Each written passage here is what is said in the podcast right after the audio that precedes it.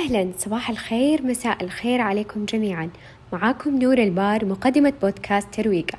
البودكاست اللي يهدف لزيادة الوعي وتطوير ذواتنا بطرق مختلفة ومواضيع متجددة لنصبح أفضل مما كنا عليه. وعشان نبدأ أحتاج منك تجهز مشروبك المفضل عشان يكمل مزاجك.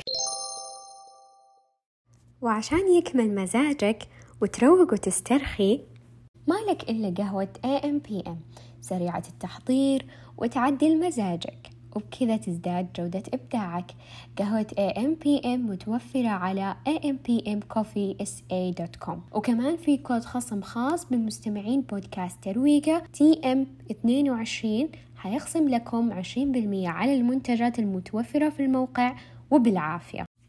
عنوان حلقتنا اليوم العيش في اللحظة. في الحياة الاستمتاع باللحظة هي أكثر وسيلة مريحة ومجانية وفعالة لزيادة سعادتك ونوعية حياتك وتقليل التوتر، والاستمتاع يساعدك على تقدير ما لديك بدلا من التحلطم والأسف على ما ليس لديك، وبالفعل فإن سر صحة العقل والجسد يكون بعدم التعلق بالماضي أو القلق بشأن المستقبل أو توقع المشاكل، بل العيش في اللحظة الحالية بحكمة. في هذه الحلقة ما حيكون في سؤال للتدوين. أحتاج منك تكتب معاي الأسئلة اللي حذكرها جاوب عليها. وفي نهاية الحلقة في تمرين رهيب حنسويه مع بعض. إيش يعني الاستمتاع باللحظة؟ الاستمتاع باللحظة يعني إنك ما تعد الدقايق والثواني كأنك بتنتظر شيء. وإنك تتحرر من كل ما يعكر مزاجك ولحظتك. ركز على كل حواسك لتستمتع باللحظة. سمعك بصرك شمك. أن تستمتع باللحظة يعني إنك ما تسمح لأي فكرة مقلقة إنها تفسد عليك هذه اللحظة الحاضرة. فهمك لنفسك وإنك تعرف إيش تحب وإيش ما تحب يخليك تعرف تختار لنفسك الأشياء المريحة والحلوة اللي حتستمتع فيها باللحظة. إيش هي اللحظة اللي قد تكون ممتعة؟ اللحظة اللي قد تكون ممتعة هي اللحظة اللي يكون فيها راحة وهدوء واسترخاء وأي شيء يفصل عن التوتر والإجهاد. بالتالي عشان نستمتع لازم علينا إننا نلاحظ الأشياء اللي بتصير حواليننا بطريقة صحيحة ونقدرها. وهذا ما يعني إننا بنتظاهر بأننا سعيدين بل إننا حقيقة سعداء لأن الموضوع يتعلق أكثر بملاحظة الأشياء التي تؤدي إلى سعادة أكبر وتساعد في تقليل التوتر. ركز على الإيجابيات. كبشر نحن بطبيعة الحال نلاحظ الأحداث السلبية في الحياة أكثر من الإيجابية ولا بد أننا نركز على الأمور الجميلة لأن هذا هو ما نحتاجه للحفاظ على سلامتنا وسلامنا الداخلي. وعند معرفتنا بالمشاكل والصعاب فلا بد أن نعطي لأنفسنا الاهتمام ونبحث عن الحلول لنتمكن من تقليل الضغط والتوتر والاستمتاع بالحياة أكثر. عشان نعيش اللحظة في تقنيات لابد تكون حاضرة في ذهننا مثل التركيز على التفاصيل. وانت جالس تستمتع باللحظة لاحظ الأشياء الصغيرة اللي ممكن تخلي يومك يوم مميز مثل ابتسامة صديق ولطف شخص غريب وجمال غروب الشمس وكلمات لطيفة. أيضا لاحظ واستمتع بما يدور حولك لحظة بلحظة وبالتالي سيكون من المستحيل أن تشعر بالضغط والتوتر. افعل ما تستمتع به. من المفترض أن يتم الاستمتاع بالحياة والتمتع بكل ما فيها كما هي. وبالتالي إذا وجدت نفسك تخاف من أمر ما جربه لتكسر حاجز الخوف. وتأكد من إضافة الأنشطة التي تستمتع بها في جدولك بمسمى المبهجات. التسمية تؤثر على تغيير الشعور.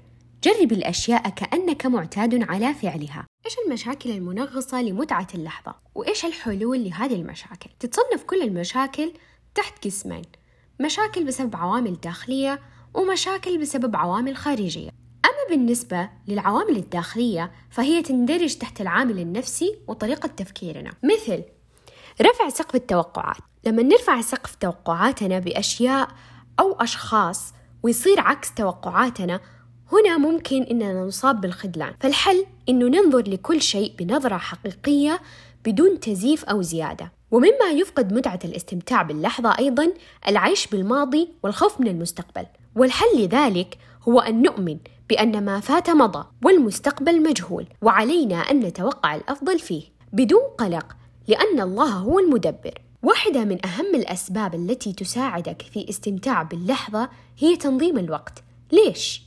لأنه ترتيب يومك بجدول ومحاور أساسية وما تغفل فيها عن كل جوانبك المهمة للحياة حينعكس هذا الترتيب على نفسيتك وتفكيرك ويساعدك على عيش اللحظة بدون قلق أو وهم. أما بالنسبة للتفكير الزايد فهو يعبر عن قلقك. في ذلك شبهه أحدهم بالكرسي وقال القلق مثل الكرسي الهزاز. يجعلك تتحرك دائما ولكنه لا يوصلك لمكان ما. أيضا من المشاكل المنغصة لمتعة اللحظة المشاكل الصحية والجسدية. ممكن تاثر على استشعارنا للحظة. فبالتالي وقتها لو عندي مشكلة أتعايش مع هذه المشكلة. مثلا الأشخاص اللي عندهم مشاكل في القولون الهضمي يطلع طلعة ويروح مطعم وتكون في أكلات معينة ما يقدر يأكلها فبالتالي ممكن يختار المكان اللي يناسبه.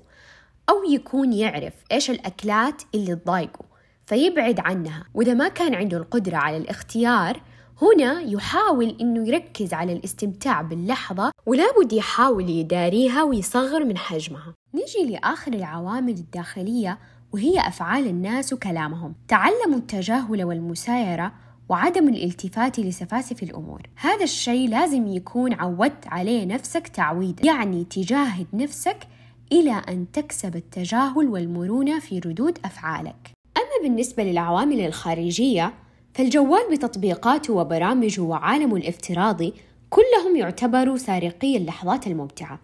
بالذات إذا ما تحكمنا في استخدامه أثناء اللحظة.